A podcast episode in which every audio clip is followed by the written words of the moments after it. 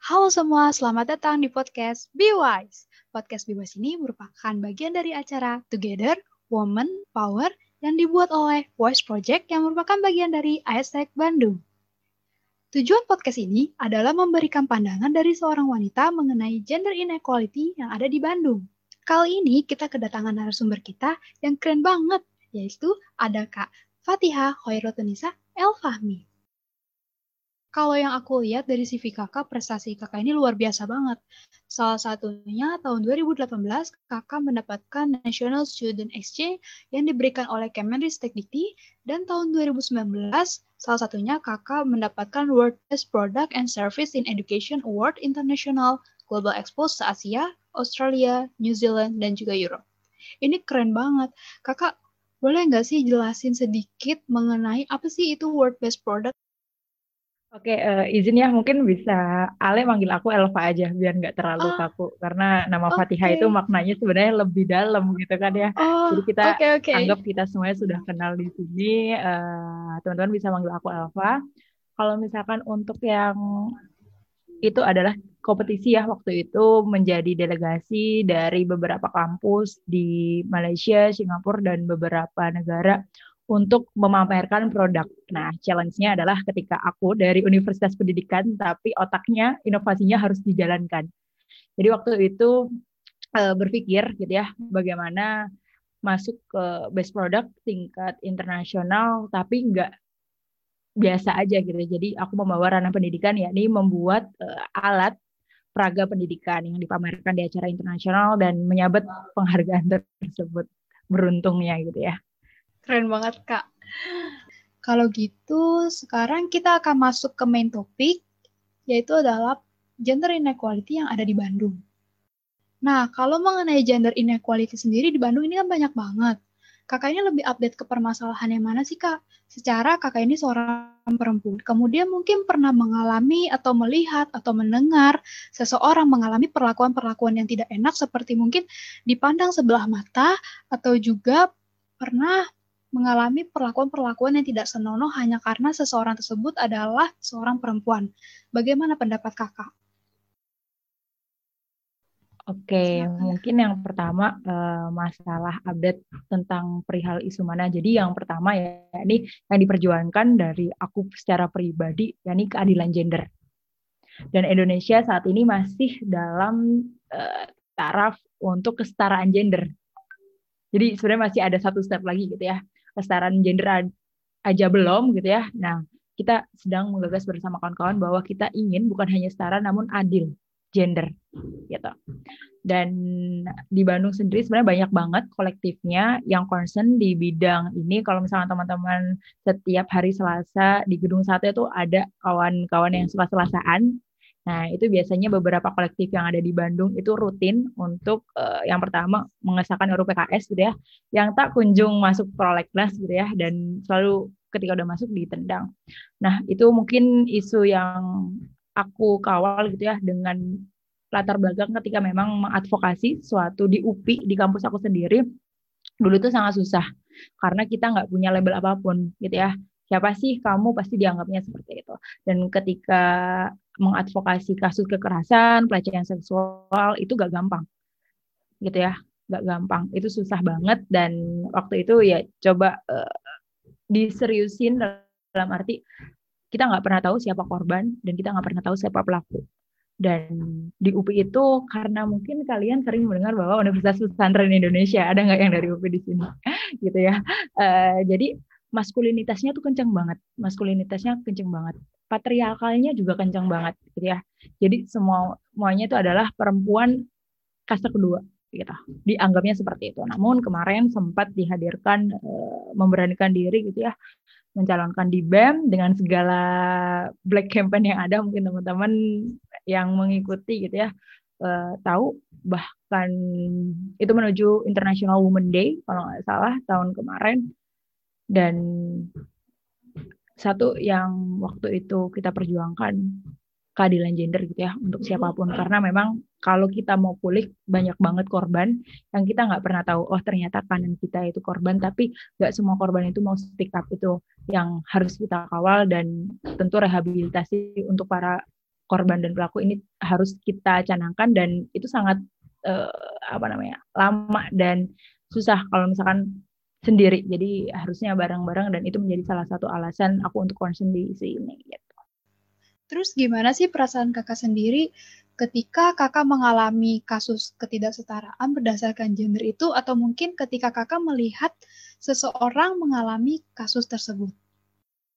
sebenarnya aku tidak pernah uh, mendefinisikan bahwa diri aku feminis gitu ya jadi ada orang yang membaca bahwa uh, aku ambil contoh misalkan nih di sini ada Ale Ale itu membaca buku teori tentang feminisme dan dia mencap dirinya feminisme.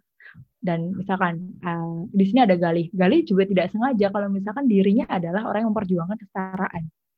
Dia nggak pernah sadar kalau misalkan Galih itu uh, feminis gitu. Dan di dalam keberjalanan waktu aku nggak pernah sadar sebenarnya. Kalau misalkan aku mengimplementasikan teori-teori tersebut gitu ya.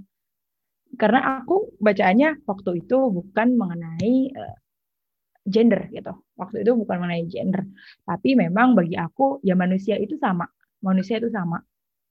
Manusia itu sama. Dan kenapa masih banyak banget uh, rasis diskriminasi yang ada di Indonesia gitu. Dan minoritas gender itu menjadi hal yang memang siapa sih yang mau memperjuangkan? Dan waktu itu ketika memang pemilu itu kan hype-nya ramai banget gitu ya. Sampai teman-teman dari berbagai media itu uh, berbicara ayo Pak kita bantu up untuk uh, hal ini. Karena kita nggak mau bahwa perempuan itu dilecehkan. Sebagai kaum minoritas gender nggak boleh kamu nggak speak up gitu. Apalagi di dalam ajang yang itu kandidatnya empat orang ya. Empat orang dan semuanya tiganya itu laki-laki dan wakil aku laki-laki gitu. Dan uh, black campaign tentu hal yang paling utama di Indonesia kita selalu dibenturkan dengan budaya dan agama. Itu dengan budaya dan agama kayak misalkan uh, perempuan tuh nggak boleh memimpin gitu ya. Perempuannya tuh bolehnya 3 m dan lain-lain masak uh, dan lain-lain gitu. Terus uh, dari hal kejadian itu memang sedikit menyedihkan dan menyakitkan bahwa menunjukkan kampus aku sendiri itu patriarkalnya kenceng banget, maskulinitasnya kenceng banget, tapi di sisi lain terwujudkan bahwa gak semua kok ternyata yang berpikiran uh, perempuan ini kaum kedua gitu. Akhirnya kan ketika memang waktu itu sempat panasnya, panas banget ya media di mana-mana. Uh, dan sampai beberapa tim ses kita kan mempunyai tim ses ya mempunyai tim ses. Semuanya tuh kena kena mental ya mental. Jadi yang paling kita angkat juga dari aku dan kawan-kawan pengurus mental itu kesehatannya harus dijaga. Bukan hanya fisik saja gitu ya mental. Dan waktu itu dibilang patah semuanya mentalnya patah. Karena ada isu tersebut ya dalam uh, ada namanya masa kampanye waktu itu. Masa kampanye kita nggak apa-apa, orang kita debat ya bersama kawan-kawan yang lain yang kalau debat itu kelihatan mana yang belajar satu hari dan uh, siapa yang belajar by experience gitu ya. Dan waktu itu sudah terlihat, tapi waktu itu isunya beredar saat sudah masa tenang. Jadi udah nggak boleh kampanye tuh harusnya. Udah masa tenang dan menuju pemilihan di hari kedua, ketiga. Kan kita dapat hari pemilihan. Di hari ketiga itu Eh, black campaign, negatif campaign, semuanya dikeluarin sama lawan yang kita tidak pernah tahu. Karena kita ada tiga lawan gitu ya, tidak pernah tahu uh, siapa yang mengeluarkan gitu. Dan waktu itu sampai mental tim aku juga diginin, yakin kamu mau, mau milih mendukung perempuan sebagai pemimpin, calon pemimpin sampai beberapa kali nongkrong yang seharusnya nongkrong teman kelas jadinya ajang adu tim ses itu kan sudah mencederai mental ya kawan-kawan kita. Dan waktu itu teman dari media beberapa orang juga sudah uh, merasa dilecehkan dalam arti ini sudah kebangetan gitu ya ini kebangetan. Masa demokrasi tingkat kampus dipermainkan seperti ini? Uh, kenapa gender itu dibuat hal kampanye gitu? Agama kenapa harus dijadikan bahan kampanye gitu kan ya dan akhirnya uh, aku nahan media tahan dulu karena jam 4 uh, di hari keempat itu adalah penutupan pemungutan suara. Kalau misalkan teman-teman semuanya mau membalas uh, isu agama ini dengan isu yang lainnya, apa bedanya kita dengan mereka? Mereka, maka ya udah kalau misalkan ditugaskan gitu ya surat tugas dari Gusti Allah gitu ya dari Tuhan langsung kalau kita menang kita pasti menang tenang aja. Dan akhirnya udah ya, hari keempat penutupan suara quick count sudah uh, beredar baru media nge-up sampai itu beberapa hari menuju International Women Day di Bandung dan itu menjadi isu yang memang uh, dimakan semua orang gitu ya, dimakan semua orang dalam arti ternyata UPI ini pemilihnya sudah cerdas gitu ya, bukan bukan gampang dihasut oleh hal-hal yang seperti itu. Dan meskipun dengan maskulinitasnya sangat luar biasa, ternyata pemilihnya tuh ya cerdas-cerdas juga. Dan sebenarnya ini banyak sekali ya uh, kalau diceritakan itu hanya dari pemilu. Kemarin ini uh, aku kan tipenya orang yang dari sananya emang suka berbicara atau kalau kamu punya pikiran, ayo kita negosiasi pikiran kita gitu ya untuk kebaikan baik kampus, eh, Bumi Pertiwi atau dunia pendidikan dan lain-lainnya. Sampai Instagram akun official itu dihack. Instagram dihack. Iya, yang udah puluhan ribu followers gitu ya dihack itu sejahanam jahanamnya dulu ya zaman perpolitikan dulu nggak pernah ada kejadian seperti itu tapi ketika sekarang seolah-olah memang perempuan itu payah dalam memimpin ya kita balikin lagi dalam waktu satu minggu kita sudah sepuluh ribu followers bikin Instagram baru artinya banyak sekali yang trust terhadap uh, lembaga kita gitu jadi memang banyak sekali cara pembungkaman pembungkaman dan penyingkiran perempuan di ranah politik di, dan di ranah pendidikan gitu. Keren banget kak. Dalam tiga minggu tadi itu dapat langsung sepuluh eh berapa puluhan satu minggu itu sepuluh ribu dan sekarang eh, lima belas ribu. Hmm. Wow keren banget. Dan ini kejadian apa kejadian-kejadian yang nggak ngenakin ini benar-benar terjadi di kampus kakak sendiri. Ya betul. Di mana kampus itu juga kayak tempat keseharian kakak juga nggak sih?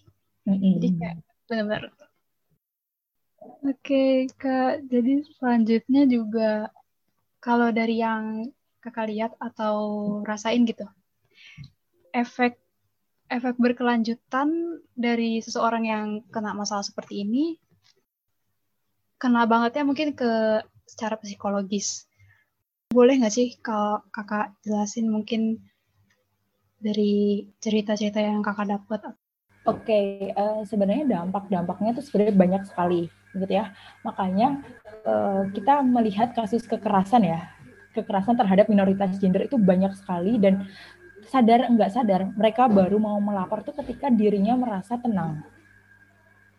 Sangat sedikit sekali mereka ketika mendapatkan bentuk perundungan, penyingkiran, terus kekerasan, pelecehan dan lain-lainnya sedikit sekali kalau misalkan oh hari ini dia mendapatkan perlakuan hal tersebut besok langsung lapor. Itu sedikit sekali dalam aduan kita. Tapi mereka memastikan diri mereka rehat dulu, beres dulu, dan kita nggak pernah tahu. Ternyata rehatnya satu tahun lebih, dua tahun pemulihan. Makanya eh, yang paling fatal ya ini psikis mereka, psikis. Karena itu ya yang nggak pernah terlihat secara fisik, gitu. Biasanya terlihat di mata mungkin ya, mata. Pun itu kalau misalkan kita bisa bertatap muka, tapi untuk perilaku yang lainnya banyak sekali yang berubah dan ini sama dampaknya ketika kita membuli orang lain gitu gitu ya banyak sekali dampaknya dan psikis yang harus kita benahi gitu ya obat untuk para korban yang kita nggak pernah tahu. Kalau misalkan treatment ke korban A itu berbeda dengan ke korban B. Berikut pun dengan ke korban B beda dengan korban C. Makanya kita harus benar-benar uh, ngerti dan paham ketika memang ingin mewujudkan keadilan gender ini. Dibilang harus mewujudkan serpihan-serpihan yang patah ya memang harus gitu ya. Dibilang lama ya lama, dibilang harus telaten, teliti ya harus gitu. Karena memang eh, di Indonesia ini secara hukum, hukum kenegaraan juga belum disahkan gitu, belum ada yang memang ini adalah pro terhadap gender, pro terhadap kaum minoritas dan lain-lainnya. Dan itu sih eh, kalau misalkan nggak ditangani dengan serius, masalah yang berdampak sangat fatal yakni psikis itu bakal berpengaruh terhadap perilaku, karir, masa depan dari korban gitu. Oh iya, terus juga kalau misalnya kena mental sendiri nih kak, itu juga pasti uh, orang tersebut bisa aja udah ngerasa baik-baik saja terus tiba-tiba ke trigger gitu nggak sih? Iya benar. Tiba-tiba oh ternyata dia belum belum sembuh banget nih hmm. gitu. Dia sendiri pun juga nggak tahu gitu ya. uh, dirinya gimana apalagi orang lain ya kan. Dan ini tuh terjadi gitu di beberapa kawan kalau misalkan dia itu uh, salah satu korban yang memang di kita bilang sudah sembuh gitu ya sudah sembuh dari trauma yang masa lalu dan masalah hal lainnya tapi ketika mendengarkan korban yang lain cerita gitu dia ke trigger. Sampai kawan aku tuh ada yang sampai dia teriak histeris gitu. Saking langsung flashbacknya dalam pikiran dia kalau misalkan ya makanya kita harus paham juga bahwa kita harus cerita kepada siapa gitu kan kebiasaan orang Indonesia ya udah aku curhat kepada sahabat aku teman aku gitu. Tapi kita nggak pernah tahu gitu beban apa yang ada di sahabat kita beban apa yang ada di teman kita. Mungkin mereka untuk sekedar mendengarkan bisa gitu. Tapi untuk uh, menambah beban mental mereka kita nggak pernah tahu gitu dan makanya uh, fungsi dari psikolog dan lain-lain kan sebenarnya sebagai teman curhat, sebagai teman beradu gitu ya orang-orang pakar yang tersebut. Dan mungkin ada relawan-relawan yang concern di isu ini yang mungkin secara pelatihan juga udah dilatih. Oke tahap satu kamu nggak memiliki trauma yang seperti ini, tahap dua kamu harus seperti ini. Dan ketika kamu uh, menghadapi korban dan lain-lainnya nggak boleh. Ada judgement gitu nggak boleh ada kayak kok kamu kayak gitu sih? Gitu. Padahal kamu saat itu bisa seperti ini menolak dan lain-lainnya gitu. Melawan dan lain nggak boleh itu sama sekali. Dan ada orang-orang yang sudah mendefinisikan atau mendedikasikan diri dia sebagai relawan mereka tahu gitu ya treatment apa saja yang diberikan gitu. Karena memang dari aku sendiri pun ketika teman-teman aku mau cerita itu aku sangat memilih uh, orang mana yang dia ketika aku titipkan cerita ini keluh kesah diri aku dia tidak terbebani gitu ya. Nah itu kan sebenarnya di Indonesia udah dinormalisasikan ya gitu ya. E, beban sahabat lo jadi beban lo gitu ya. Itu itu salah banget sebenarnya salah banget gitu. Iya benar banget. Kalau misalnya cerita ke teman juga kadang temennya juga nggak tahu mesti responnya gimana terus hmm. juga ya ya gimana ya udah nggak tahu cara nanggepinnya terus juga hmm.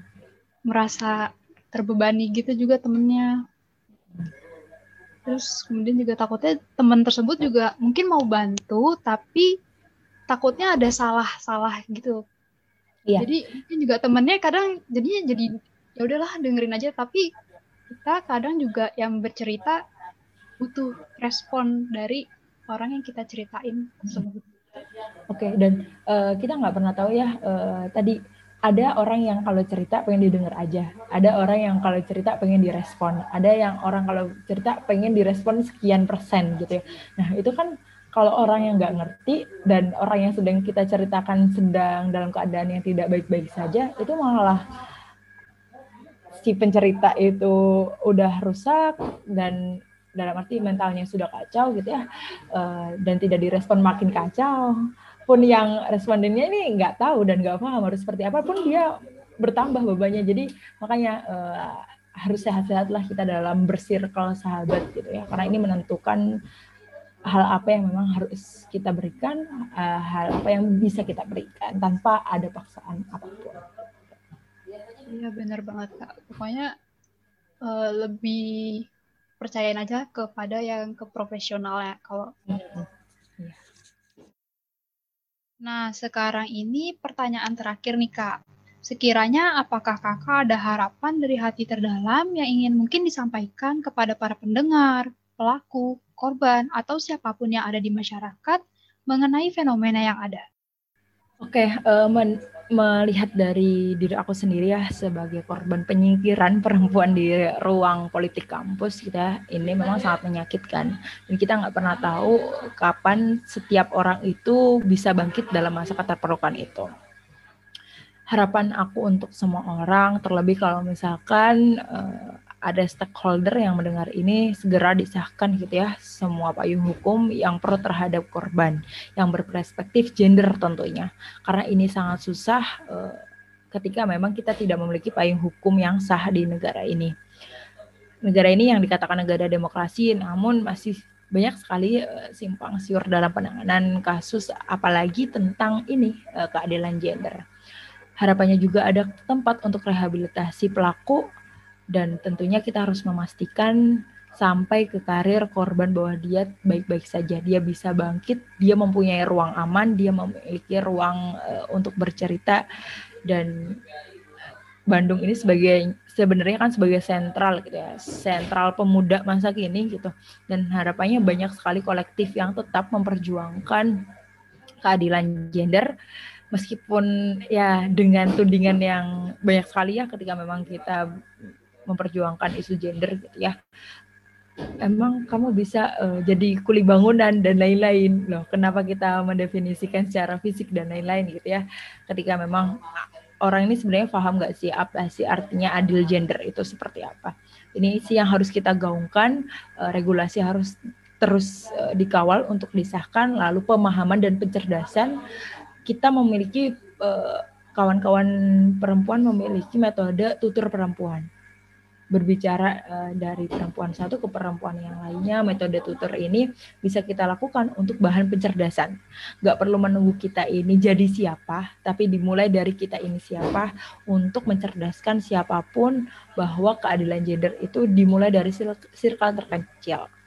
Kesetaraan gender itu dimulai dari uh, adilnya kita memperlakukan orang, memperlakukan diri kita terhadap orang lain dan orang variabel lainnya itu secara adil dalam ruang mana pun organisasi, dalam ruang politik, ruang ekonomi, ruang, ruang sosial dan lain-lainnya.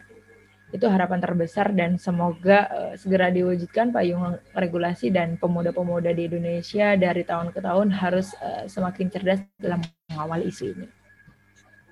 Amin, amin. Semoga ini benar-benar ada peningkatan lah ya Walaupun hal yang kita lakukan ini mungkin masih tergolong langkah-langkah kecil, tapi di sini ada harapan dari kita untuk adanya peningkatan kesadaran yang ada di masyarakat. Mungkin juga dapat dimulai dari para pendengar podcast ini. Terima kasih kepada Kak Elva yang sudah memberikan pandangan mengenai gender inequality di Bandung yang sangat informatif. Selanjutnya teman-teman, kita akan ada webinar internasional Be a Diane 101 yang akan membahas lebih dalam lagi mengenai gender inequality, yang juga dihadiri oleh speaker-speaker dari beberapa negara. Webinar ini akan dilaksanakan pada tanggal 7 Februari 2021 dan untuk info selanjutnya silakan pantau informasi di Instagram at. Sampai jumpa di webinar. See ya!